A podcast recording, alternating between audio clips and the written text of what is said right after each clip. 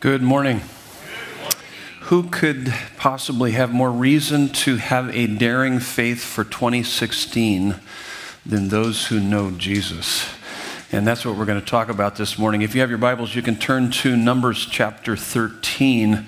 Don't hesitate, take a look at that table of contents to find your way there. Numbers chapter 13, well, that'll take us all the way to chapter 14. Also, grab your sermon notes out, a couple verses I need to set you up with. The first one is found there on the top of your notes, Romans 1:17, for in it the gospel that is that's what he's talking about here. So the gospel, the, in the gospel, the righteousness of God is revealed from faith for faith or to faith, as it is written, the righteous shall live by faith. So, what it's telling us is that the gospel shows us how God makes us right with Him, and it begins and ends with faith. And so it's showing us the importance of faith. Faith is really, really important. If you want to connect with God, if you want to know God, if you want to grow in your relationship with God, it's about faith. Next verse on your notes, Hebrews 11. Anybody know what Hebrews 11 is? What chapter is that? It's a faith chapter. And so Hebrews 11, chapter, uh, verse 6, it says more, uh, it says, and without faith, it is impossible to please God or please Him, for whoever would draw near to God.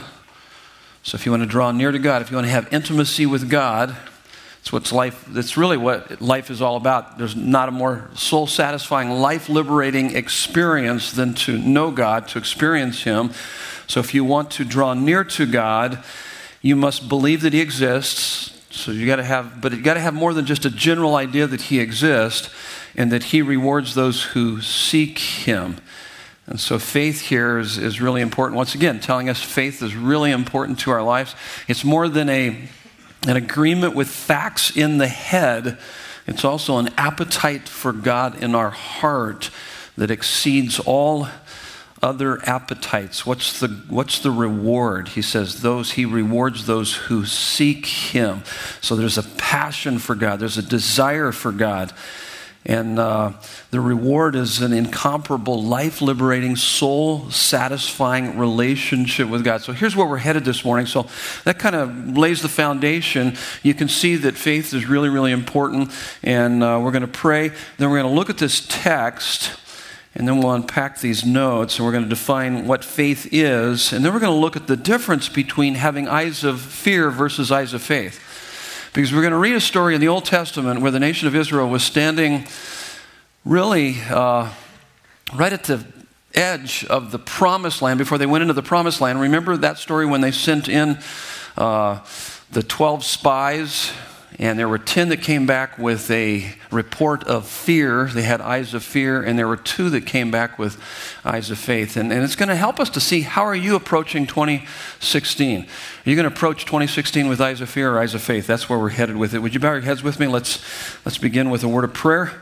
And then, as I said, we will take a look at this text and unpack these notes. God, we're delighted to be here today. We absolutely love you. We love your presence. And uh, by grace, through faith in Christ Jesus, we are made right with you.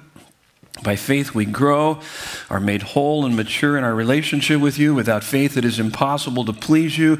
And in fact, you reward those who diligently seek you. And so we pray this morning through the study of your word, the work of your Holy Spirit, that you would increase our faith. Give us eyes of faith to see the plan you have for us plans to prosper us, not to harm us, plans to give us a hope and a future as it tells us in Jeremiah 29 11. Help us to see your invisible hand working for our good, hear your inaudible voice of love and truth guiding us. And may we experience your inexplicable yet undeniable, soul satisfying, life liberating presence, giving us a daring faith for 2016.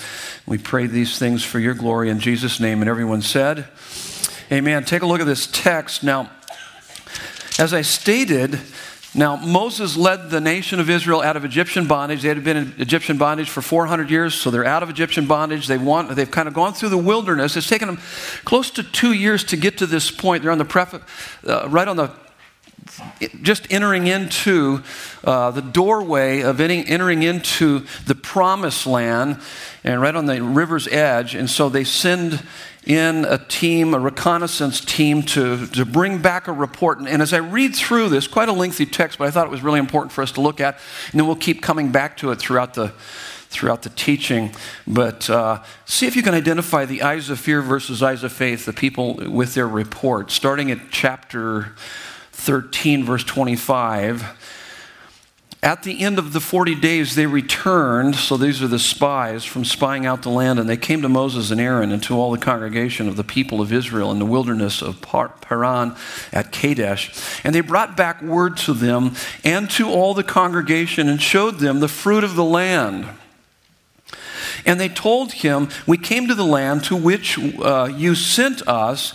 It flows with milk and honey, and this is the fruit. So they were overwhelmed by the fact this is really a prosperous land. This is a wonderful land.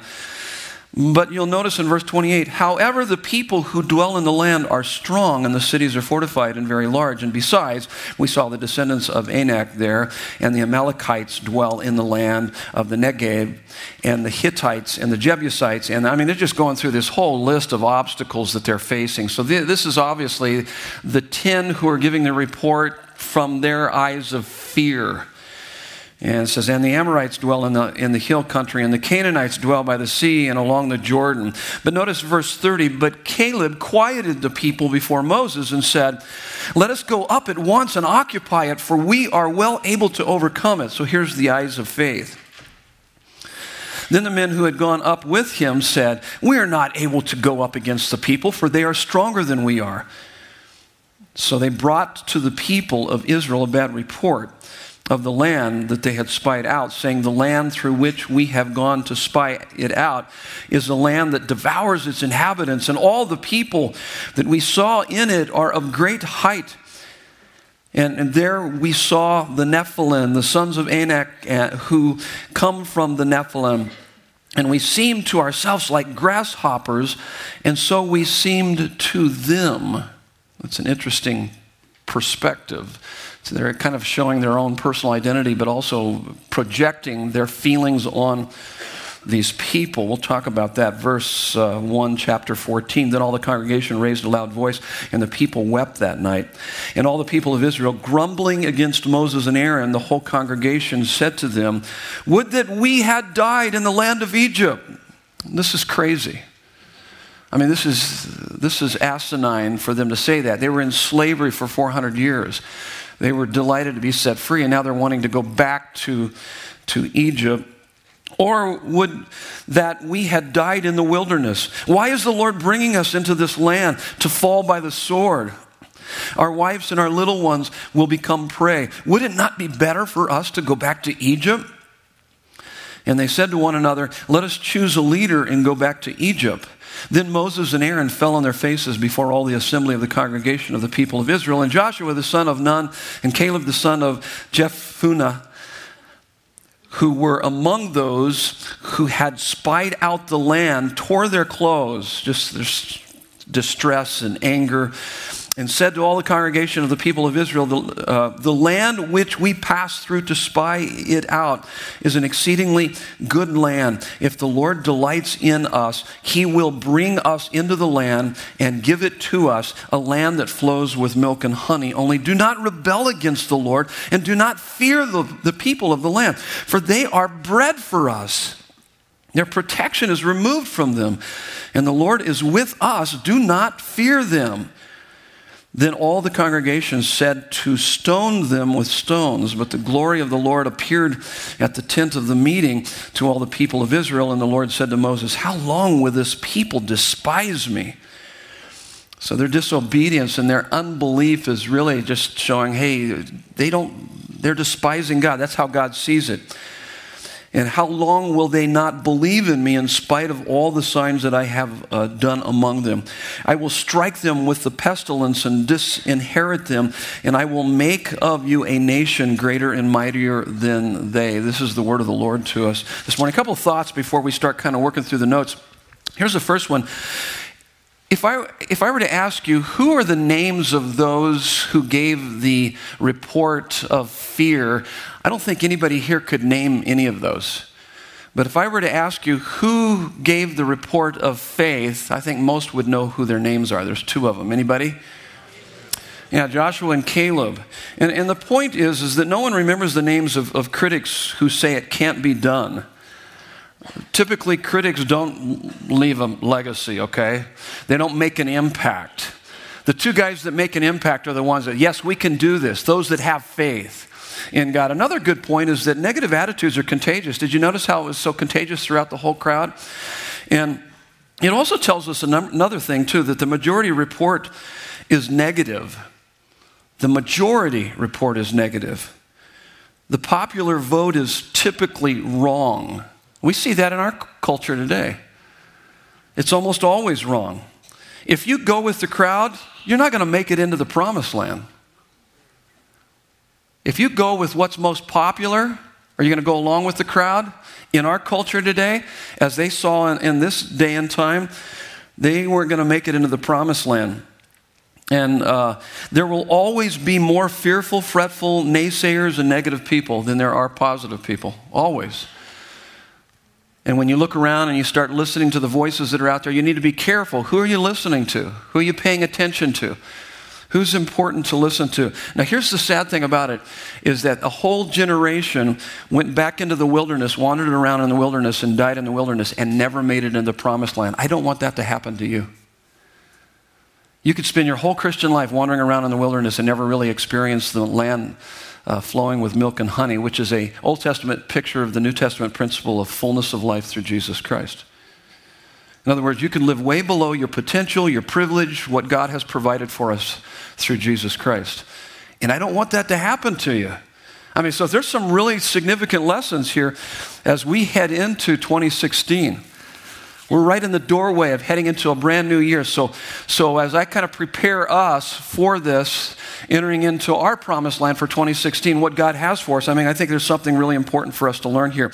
So, what is faith? Here's your first fill in the blank it is seeing from God's perspective. The Old Testament uh, word for faith really is wisdom. You know, when you look through the wisdom literature, it's seeing and responding to life from God's perspective. That's what wisdom is. But to have wisdom, you need to have faith. Faith is about wisdom.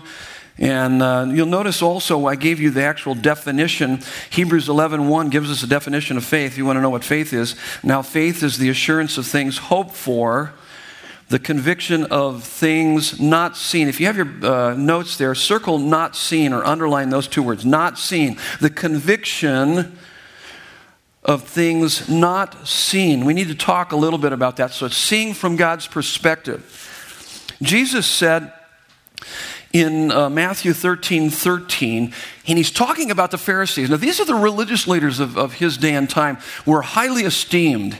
And he's talking about the, the Pharisees, and he says, Seeing, they don't see. Hearing, they don't hear. What? What is he talking about? He's saying there's two kinds of seeing and hearing. So you could see with your eyes, your physical eyes, and you can hear with your physical ears, but there is a seeing and a hearing spiritually that you need to have. That's what he's talking about. And that's what faith is it's seeing from God's perspective. There's a great verse, and uh, these are on your notes, not you know just the addresses, not the verses, but so 2 Corinthians 4 17 through 18, and this is what it says For our light and momentary trials. How many have ever called your trials light and momentary? Anybody? How, would you like it if I came up to you after you just had a loss of a loved one, or you're battling cancer, any number of tra- you know, tragedies in your life, and I came up and said, ah, light and momentary, get over it? That wouldn't be very nice, would it? And yet the Bible actually says you're light and momentary trials. So that's not really appropriate at the time. But eventually, hopefully, you begin to gain an eternal perspective. And as it says there, our light and momentary trials are achieving for us an eternal glory that far outweighs them. And what he's saying is that, man, the moment we step into heaven and look into the face of the one who would rather die than to live all eternity without us, oh my goodness, it'll wipe out a thousand years of suffering. None of us will have a thousand years of suffering because we won't live a thousand years. But man, my goodness, to look into his face, we will go, oh, light and momentary. That was nothing compared to what I'm experiencing now. And I think we get glimpses of it on this side. I really do. And so we get those glimpses of it that helps us to get through the difficulties. But our light momentary trials are achieving for us an eternal glory that far outweighs them all. And then he goes on in the next verse, he says, Because we don't look at the things that are seen, but we look at the things that are unseen. So he's talking about faith there. Because the things that are seen are temporary. This table up here, it's temporary. You know, our bodies, they're temporary. I don't know if you noticed lately, but your body's little by little falling apart. And that's what it says. These bodies aren't going to last.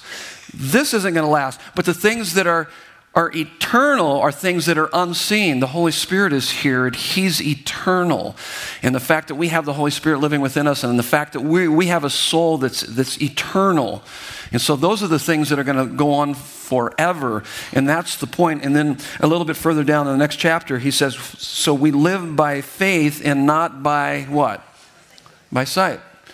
So we live by faith and not by sight. A couple examples here of this uh, seeing from God's perspective. A couple of my favorite. There's, there's a ton of examples throughout Scripture.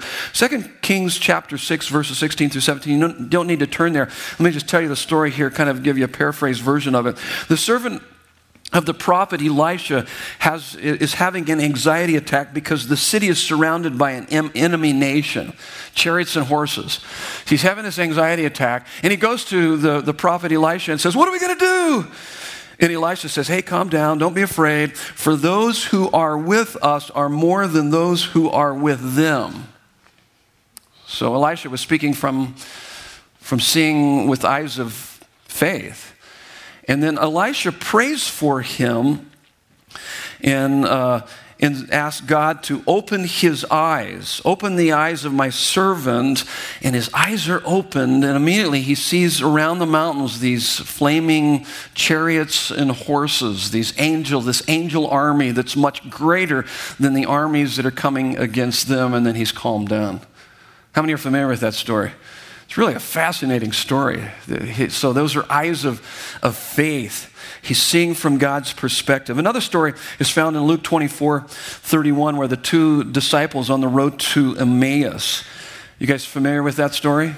How many are familiar with that story? It's, it's another fascinating story. So, this is. Uh, this is after the resurrection of Christ, though they don't know where Christ is. They don't even know that he's been resurrected. They know that the tomb is empty. And um, they're pretty despondent. They're in despair because they just watched their Messiah be crucified, and now the tomb is empty. They're not sure if somebody stole the body. And so these two disciples are walking on the road to Emmaus, and suddenly there's a guy that appears and starts walking with them. And then this guy begins to say, Hey, are you guys so foolish? Don't you understand that the Messiah was supposed to? And he begins to walk them through the Old Testament, Moses and prophets, their writings, and say, this was, this was all supposed to happen. So he takes them through the scripture about how it all points to Jesus ultimately. And then they sit down for a meal, and as this guy is praying, immediately their eyes are opened up and they realize, this is Jesus. Jesus is here. And they're overwhelmed by that. Now, there's a couple lessons, I believe, that come from both of those stories. Here's one lesson is that much of our anxiety is a failure to, to have eyes of faith that since God is for us, who can be against us? Much of our anxiety is a failure to have eyes of faith. And we need to have our eyes opened and to realize that if God is for me, who can be against me? And, and many times, another lesson I think is that much of our depression and sadness is a failure to, to have eyes of faith. That just because we can't see or imagine a good reason why God might allow something to happen, it doesn't mean there can't be one. In fact, there's probably a thousand reasons why God allows things. Because little did they know that uh, they had no idea that they had witnessed the greatest act of salvation in history at the crucifixion of their, their Messiah, their Savior, who was resurrected from the grave to conquer sin, death, hell, the grave. I mean, it was just uh, uh, totally amazing. But they needed eyes of faith. Take a look at your notes. Next, fill in the blank. So, faith is not a feeling, a force, or a formula, but fellowship with God. Let me kind of walk you through each one of these here. So faith is not a feeling. It's not a, it's not a desire or wishful thinking. There's a lot of things, you know, you might wish would happen, but that doesn't mean it's faith. And feelings come and go. And just because you feel that God's nowhere to be found doesn't mean that He's not there working. Okay, does that make sense? Because you're going to have a lot of times you're going to feel like God's nowhere to nowhere around, but He's there. He promised to be there for us. You base it on God's word. Um, it's not a force either. It's not pretending something is true that is not true. My wife and I were channel surfing one night and we came across a Christian uh, TV station where this guy was teaching everybody how to speak to their wallet I don't have my wallet up here, but he was speak to your wallet. And he was kind of doing one of these cadence. He was actually teaching everybody do this money come to me now. And he says, I do that six times every morning, and man, I've never been wealthier, is what the guy said. And um, so I tried it and it didn't work. But uh, I'm kidding. Of course, they would say, well, you didn't have enough faith. But see, what they're defining, faith is a force, and your words are a container of that force, and you can speak to things and things will happen. Well, that's simply not true. That's not biblical. That's not what faith is. Faith is not a feeling, it's not a force, nor is it a formula of bargaining with God. God, if I do this, then you'll do that. And if that's not faith, faith is fellowship, it's relationship. How does faith grow, by the way? Do you guys know how faith grows? Anybody? Yell it out to me. Being obedient, that's good. But yeah, by the word of God. In fact, I've got it right here.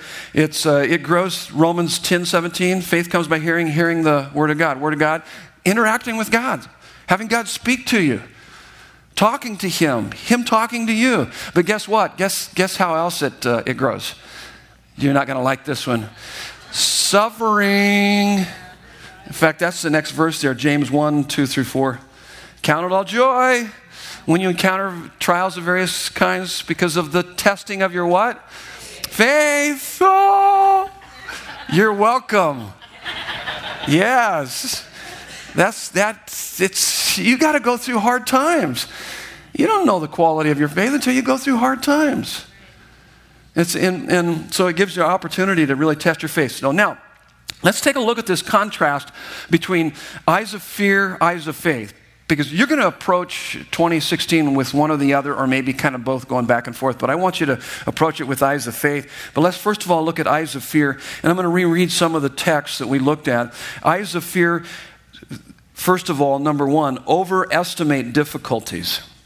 Did you notice that in chapter 13, verses 27 through 28? It says, It flows with milk and honey. However, the people who dwell in the land are strong, and the cities are fortified and very large.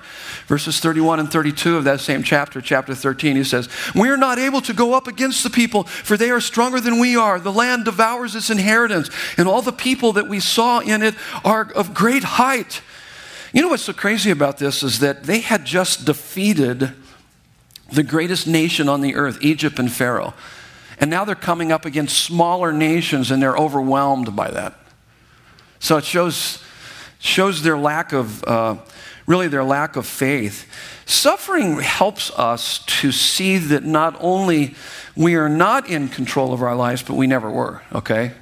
So when we go through suffering, it, it, shows us that you're, that you're not in control and you never were in control of your life. And, and another thing that suffering does when we go through difficulties and, and obstacles is that suffering drives you into God and shows you resources you never knew you had and never knew you needed. Everybody, look up here just for a minute. You got to get this. The Christian life is a totally impossible life to live. It's, it's not a natural life, it's a supernatural life. You can't pull this off on your own. You're totally dependent upon Christ. Oh, and by the way, oftentimes I've heard people say, well, he'll never, he'll never allow me to experience anything that's beyond my ability to get through. That's not true. Yes, he will. Because he's wanting to drive your heart closer to his, because that sweet spot of total dependency upon him only comes as a result of difficulties and suffering when the odds are against you and you go, oh my goodness, I need help. Yes. Absolutely, you need help. You need Christ. You, you, and most of the time, we kind of think we can do it without Him. But the fact is, is that we can't. And so that's where they are. But they have eyes of fear, and they they fail to add God to the equation. Here's the next thing it does: it underestimates our abilities. So it overestimates difficulties, kind of blows them out of proportion. But it, but it fails to add God into the equation, but it underestimates our abilities. Uh, chapter 13, verse 33 says, And there we saw the Nephilim, and we seemed to ourselves like grasshoppers, and so we seemed to them. Did you notice that? So this is their uh, perspective of themselves. We, we, we, we felt small. I feel so small. I feel so small when I'm around certain people. And not only that, they see me as very small. Well, that's called projection. You know projection is? We project our fears on others. And what's fascinating about this story is that according to Joshua chapter 2, the inhabitants were actually frightened to death of the Israelites because they had heard how God had delivered them from Egypt and dried up the Red Sea. So they're projecting their fears on these people, and these people are actually frightened to death of them, but, and they're frightened to death of these people, which is really a fascinating dilemma here. And um, And, I, and as I was thinking about this, I was thinking about our own lives, is that here they had the status of God's children, but the mindset of slaves. See, they had been in slavery for over 400 years. And that was still their, their primary identity. Their primary identity was that we're slaves. And so they saw their life like that, and they also looked at their obstacles with that perspective, with that mindset. I was thinking about my own life. I was thinking about many people's lives here that uh, maybe you grew up and you had parents, or you, maybe you had a partner, or maybe you have coworkers or people that said, said things to you that were reckless. And the Bible says, Proverbs says, reckless words pierce like a sword. Maybe they said, ah, you're ugly, or you won't amount to anything, or you're uncoordinated, or you're stupid. And that became kind of your primary identity. And then you begin to look at life and the obstacles of life through that lens. That's what they're doing. And that might maybe what you're doing. I'll never forget, I uh, was in the sixth grade, and a teacher called me and about two or three other students into you know, after class and basically said in a roundabout way, You guys are idiots. Because if you would have taken this test that we just took, this multiple choice, if you would have just guessed at these answers, you would have scored a higher point. You know, uh, you would have scored higher on the test than what you did by actually trying to answer these appropriately. And he just, and, I, and what's interesting about it is that I could still remember that. It hurt as a, being in the sixth grade. And I know that that stayed with me for a season. And there's a number of other things that people had said to me that became a part of my kind of my primary identity rather than I'm a child of God and who I am in Him. And that's what's going on. We underestimate our abilities. Number three, I mean, you can see the progression here. These are progressively getting worse and they're interrelated. They throw pity parties Eyes of fear throw pity parties, verse, uh, chapter 14, verse 1. Then all the congregation raised a loud voice, and the people wept that night. I mean, they, they cried all night long. They had a party. Isn't that interesting? Now, what's interesting uh, uh really about this is that there's two sides of, uh, of uh, there are two sides of the same coin of pride there's two sides to the same coin called pride or self absorption. One is boasting, and the other one is self pity. Boasting basically says, I deserve admiration because of how much I've accomplished. Look at me, folks. And then self pity is that same, you know, the same coin on the other side. It's, I deserve admiration because of how much I'm suffering. Self pity and, uh, and boasting. Boasting and self pity is a sign of insecurity. And uh, also, highly critical people or highly insecure people. That takes us to the next point. Number four, grumble against God and question his providence. That's what they were doing. By the way, so this pride or self absorption is a result, we talked about it a few weeks ago, conceit. Remember the word conceit means vainglory?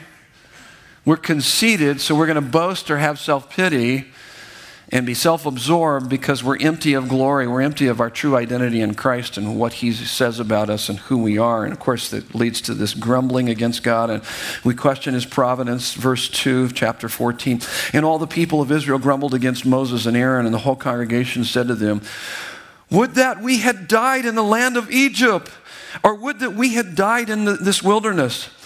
And um, so they're just showing a, a, lack of trust. Trust is accepting what God sends into your life, whether you understand it or not. How many of you ever had things in your life that came into your life and you, they, to this day, they still boggle your mind? Show of hands? Yeah, you're just like, wow, wow, why did this happen? I had hoped for something better than this, and I still can't figure it out. But trust is accepting what God sends in your life, whether you understand it or not. And, and we don't trust God because we see his hand in our circumstances. We trust him because we see, we see his heart on the cross. We see his love for us. We see his word that says, you know what? I'm still working. I'm still in control. I still have your best interest at heart. You need to, to live by faith and not by sight. And that's what he's wanting us to understand. An abiding spirit of gratitude is evidence of trust in God. How do I know that I'm trusting God? I'm going to have an abiding spirit of gratitude regardless of what's going on in my life. That's why it tells us in Proverbs 3, 5, and 6 trust in the Lord with all of your heart and don't lean where? On your own understanding. But in all your ways, acknowledge Him, have intimacy with Him, and He will direct your paths. You can trust His loving, wise control of your life. That's part of it. But they couldn't. They grumbled. So grumbling is a part of that. And They questioned God's providence. And eventually you're going to throw in the towel. Eventually you're going to give up. So eyes of fear eventually gives up.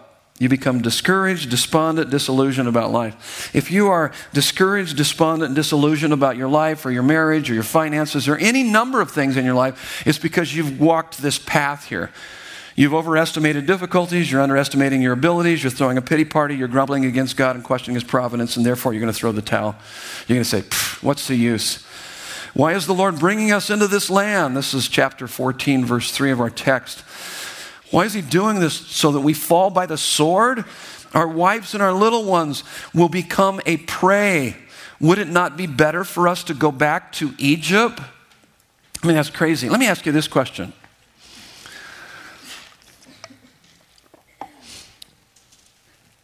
What is Satan's number one target? If he's going to take you down, if he's going to take you out and keep you from the promised land, the land flowing with milk and honey in 2016, how is he going to take you out? Got it. He's the father of lies. He's going to go, he does, you know, a lot of times people kind of look for him like he's going to leave fang marks on the skin. No, he's going to leave lies in the heart. He's going to leave lies in the heart. He's the father of lies, John 8 44. not only that, it tells us in 2 Corinthians 4 4 that he blinds the minds of unbelievers so that they cannot see the light of the gospel, the glory of Christ. So he blinds minds of unbelievers to see the, keep them from seeing the beauty and the glory of Christ. How many times have you shared Christ with someone only for them to go, they kind of yawn and go, yeah, whatever, whatever works for you? It's because they don't have eyes to see. They're blinded by Satan is what, it's, what the Bible tells us, the God of this world. And then, but so how does he take out Christians? Well, 2 Corinthians 11 3. Paul says that I'm afraid that just as Eve was deceived by the serpent's cunning, that somehow your, your minds may be led astray from your sincere and pure devotion to Christ. You know what he's going to do? He's going to create some sort of complacency within you. Your passion is going to be greater for something in creation than it is for the Creator. And before long, Complacency leads to compromise. Compromise is going to lead to some chaos. It's going to keep you out of the promised land. It's going to keep you out of what God has in store for you.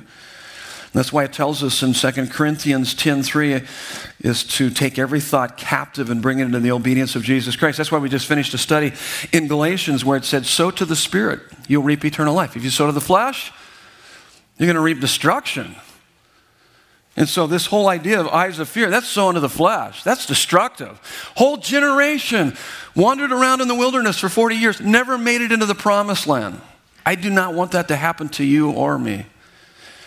So, how can we have eyes of faith? Here it is, number one eyes of faith shrinks my difficulties. Shrinks my difficulties. Chapter 14, verse 9 and do not fear the people of the land, for they are bread for us. Did you hear how he said that? He's almost making light of them. It's just a snack. We can take them. We, will eat them for, for dinner. We'll eat them for lunch. Their protection is removed from them. And the Lord is with us. Do not fear them. Genesis 18, 14 says, Is anything too hard for the Lord?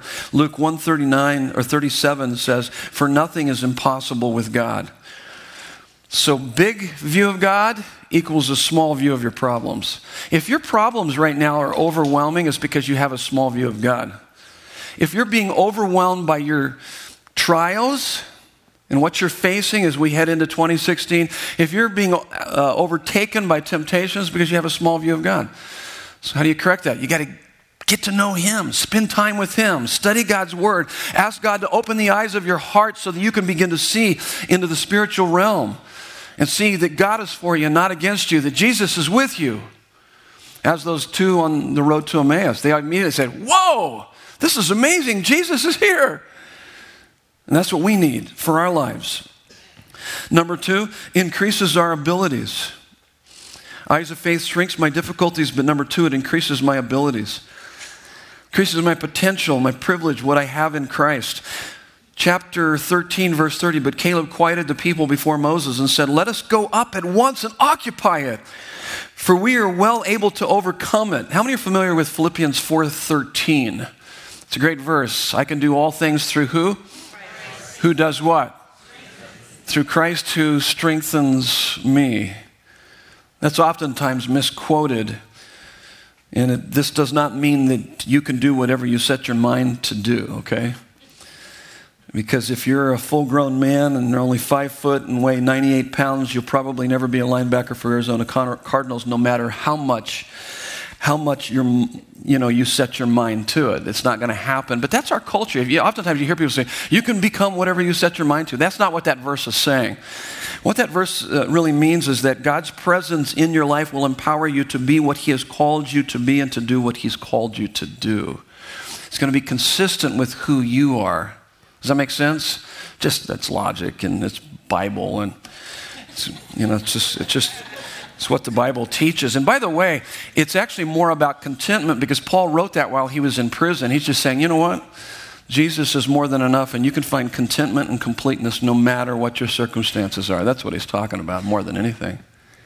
That it doesn't matter where you might be, you can find contentment and completeness and your problems aren't going to be too much for you to be able to deal with. In fact, people are going to infer from your life when they look at your life as you're going through difficulties that God is more desirable, more satisfying than all that life can give or death can ever take away from you. That's what they're going to infer from your life. That's what that means more than anything.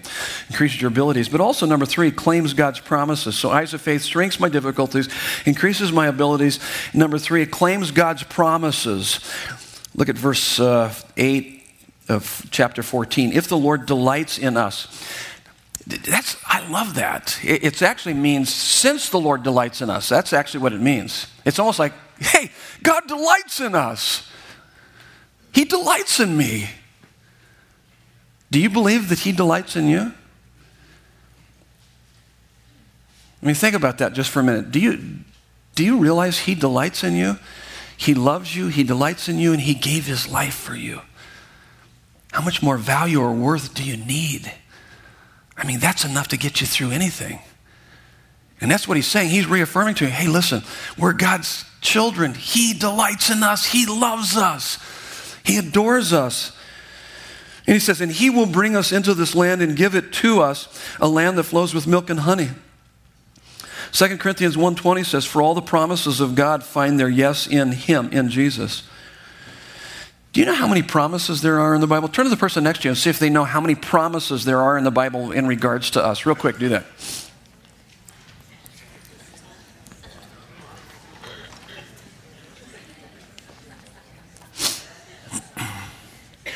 Okay, what are you guys thinking? How many promises are in the Bible in regards to us as God's children? How many are thinking like uh, 20 or 30? Anybody? No? Okay, more than that. How many would say more than that? Okay. How many are thinking like three, 400, 500? Okay. Okay, that's, that's a good guess. Actually, how many are thinking thousands? Yeah, actually, it's more like six to 7,000 promises in the Bible regarding us. So let me ask you, how many of those can you name? well, no wonder. I mean, no wonder. I mean, do, is it any wonder why we struggle oftentimes in our life? Because we're not claiming the promises of God. We're not cashing in. It's, they're almost like blank checks. He's saying, hey, here's what I'm going to do. Oh, and by the way, I'm going to do this for you. Oh, and by the way, this is who you are. And oh, by the way, I mean, there's just one after the other. It's just, it's absolutely fascinating. We just, we've read a couple of the promises. One of them is that he delights in us. Another promise that we read up here in uh, chapter 14, verse 9. And, um, and in fact, it's something you've heard me repeat time and time again this last year in 2015. What's the most frequent command in the Bible? Don't be afraid. What's the most frequent promise in the Bible? I am with you. Didn't you read that? Uh, didn't he just say that in chapter 14, verse 9? Their protection is removed from them, and the Lord is with us. Do not fear them. Most frequent command in the Bible don't be afraid most frequent promise in the Bible I will be with you. Is that crazy? And you can't earn that. And you can't unearn that. That's by faith. You put your faith in Jesus, boom, it's yours. You live in the reality of that. You live in the reality of that. And that's our problem. We don't, because if I if I believe that Jesus is with me, his presence is more powerful than anything I face, I could, I could take on the world. And you can see the distinction between these eyes of fear versus eyes of faith. And so we need to claim God's promises, and then we need to obey God's commands. 14:9 Only do not rebel against the Lord. So let me ask you this, are you willing to obey whatever God says about every area of your life no matter how you feel about it? And do you understand that when God speaks what He speaks and He gives us these commandments in His Word, it's, it's out of His love and it's out of His wisdom. Knowing how He created us, knowing our weaknesses and strengths, He wants to protect us from the worst and provide the very best for us. And so when we live a life that's outside of His commands, in essence, we are trampling on His love and wisdom. We're saying, you know, as, as it says here, these people despise me. They're not obeying me. They despise me. See, our unbelief and when we live outside of His directives is that we are showing that we despise God. We don't honor Him. We don't love Him. We're not experiencing His love for us. He says, Only do not rebel against the Lord. You, you really don't believe he loves you and has your best interest at heart when you, when you disobey him. And we're going to do a, we're kicking off a brand new teaching series next weekend. We're calling it Reboot. How many know what I, I'm talking about when I say reboot? Reboot. How many of you ever had to reboot your computer? Why, ha, why did you have to reboot your computer? Because it got stuck? Yes, and it was a mess, and it was slow, and it was sluggish, and it was like, yeah. And so, what do you do? You reboot, and the subtitle of this series is Restore to Original Settings. How many would say that from time, from time to time, you need to reboot your life? Yes, we're going to do that. We're going to spend six weeks rebooting our lives. And part of that is obeying God's word. What does God's word have to say about our lives spiritually? Next week we'll talk spiritually, emotionally, physically, financially, sexually, relationally. We're going to look at all those areas. That's where we're headed. And, that's, and some of that is certainly about obeying God's commands for our lives. And then number five, expects great things from God expects great things from God. So we're talking about seeing with eyes of faith. Chapter 14, verse 8 If the Lord delights in us, he will bring us into this land and give it to us.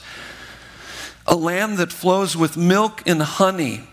Now, I gave you the second part of the definition of faith. Now, let me give you the first part of it. It's right there on your notes, Hebrews 11 1. We, we kind of emphasized the second part, but here's the, the first part emphasized 11 1 it says now faith is the assurance of things hoped for. The word hope in the bible is not how we use it. We use it as wishful thinking. I hope that happens.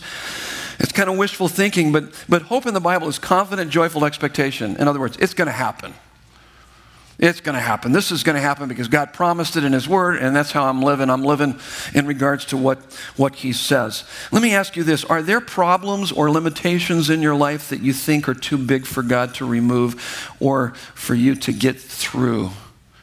Are there issues that you're currently facing as you head into, into 2016? Is it financial, relational? Is it physical? What are the obstacles you're facing? Do you think that those are too big for God to help you get through those things? Came across an interesting story. A number of years ago, I appreciated the story because I think it helps us to understand what it means to expect great things from God. It's called The Optimist. There's a story of identical twins. One was a hope filled optimist. Everything is coming up roses, he would say. The other was a sad, hopeless pessimist. He thought that Murphy, as in Murphy's Law, was an optimist. The worried, the worried parents of the boys brought them to the local psychologist. He suggested to the parents, uh, he suggested to the parents a plan to balance the twins' personalities. On their next birthday, put them in separate rooms to open their gifts. Give the pessimist the best toys you can afford, and give the optimist a box of manure. The parents followed these instructions and carefully observed the results. When they peeked in on the pessimist, they heard him audibly complaining, I don't like the color of this computer. I'll bet this calculator will break. I don't like this game. I know someone who's got a bigger toy car than this. Tiptoeing across the corridor, the parents peeked in and saw their little optimist gleefully throwing the manure in the air and he was giggling. You can't fool me. Where there's this much manure, there's got to be a pony.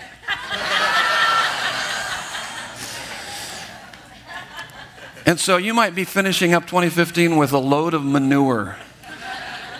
And, uh, and if you have eyes of faith, you can expect great things from God. With this much manure, there's got to be a pony somewhere here. God's doing something wonderful because he's going to work this out for my good and his glory. See, and that's that Romans 8:28. That's that Genesis 50:20 promise. It's taking that promise saying, you know what, this is a mess right now, but you know what, God's going to take it and work it for my good and his, his glory. A couple last verses before we wrap it up. Matthew 13, 58, it says, Jesus could not do many miracles in his hometown because of what? Unbelief. 2016, you're not going to see many miracles if you have unbelief. But if you begin to put your faith in Jesus, you're going to see some pretty phenomenal things begin to take place in your life. That's what the Bible tells us. Matthew 7, 7 through 11, I love that verse because it says, If you, though you are evil, know how to give good gifts to your children, how much more does your Father in heaven love to give us good gifts? How many of you that are parents or grandparents or adults just love to see kids open up gifts, love to give good gifts to kids? Oh my goodness, I absolutely love that. We, we did a lot of that. And I'm thinking, I enjoy that so much. And the Bible says, even more so does your Father in heaven love to give us good gifts and good things. And, and that, that's totally amazing. One last story here.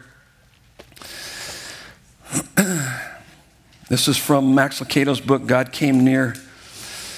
The first chapter, Eyewitnesses of His Majesty. For 51 years, Bob Edens was blind. He couldn't see a thing. His world was a black hall of sounds and smells, he felt his way through five decades of darkness. And then, and then he could see a skilled surgeon performed a complicated operation. And for the first time, Bob Edens had sight. He found it overwhelming. I never would have dreamed that yellow is so yellow. but red is my favorite color. I just, I can't believe red. I can see the shape of the moon, and, and I like nothing better than seeing a jet plane flying across the sky, leaving a vapor trail. And of course, sunrises and sunsets. And, and at night, I look at the stars in the sky and the flashing light. You could never know how wonderful everything is. You could never know how wonderful everything is. And if that's true, in the physical realm, that's even more true in the spiritual. You can never know how wonderful everything is when you have eyes of faith. When you have eyes of faith and you begin to see the invisible hand of God and you hear the inaudible voice of God and you experience the inexplicable yet undeniable presence of God in your life. Take a look at your notes. So, what do I need to do here? What do you need to do to pray to become a Christian? Well, John 3 3 says, unless you are born again, you cannot see the kingdom of God. So you've got to put your faith in Jesus, as it tells us in Romans 3 or John, uh, John 3 16. Romans 10 9 and 10 says, if we confess with our mouth Jesus the Lord, believe in our heart, then we'll be saved. So that's what you need to do this morning as we pray. Put your faith in Jesus. There'll be a regeneration. If you believe that and you're sincere in your heart and you say, Man, I, I want to believe, God, He'll open your eyes. You'll begin to see things in your life unlike you've ever experienced before. What do we need to do as believers? We need to pray Ephesians 1 17 through 19. Open the eyes of our heart. That was a prayer for believers who were saved, and yet oftentimes we kind of walk around stumbling in the dark, and we need to have the eyes of our heart opened up. And that's what we're going to do. Would you bow your heads with me? Let's pray. I want to give you an opportunity, if you're, you're not a believer, to make a confession of faith in Jesus. As it tells us in John 3:16, for God so loved us so much he gave his son. Whoever believes in him, put your faith in him. How do you do that? You do that by acknowledging your sin, believing that Jesus Christ died on the cross for your sins, and confessing him as your Savior and your Lord. You do that by prayer through faith. God, I pray for those that need to do that, maybe for the first time, that they would do that this morning. And I pray for those of us that are believers that you give us a spirit of wisdom and revelation and the knowledge of Christ. Open the eyes of our hearts that we may know the hope to which you have called us, the incredible inheritance of fullness of life you have given to us in your resurrection power working in us and through us and for us. May we have a daring faith for 2016 that shrinks our difficulties, increases our abilities, claims our promises, obeys your commands, and expects great things from you, God. And we pray all of these things for your glory in Jesus' name. And everyone said, Amen. Love you guys. Have a happy new year.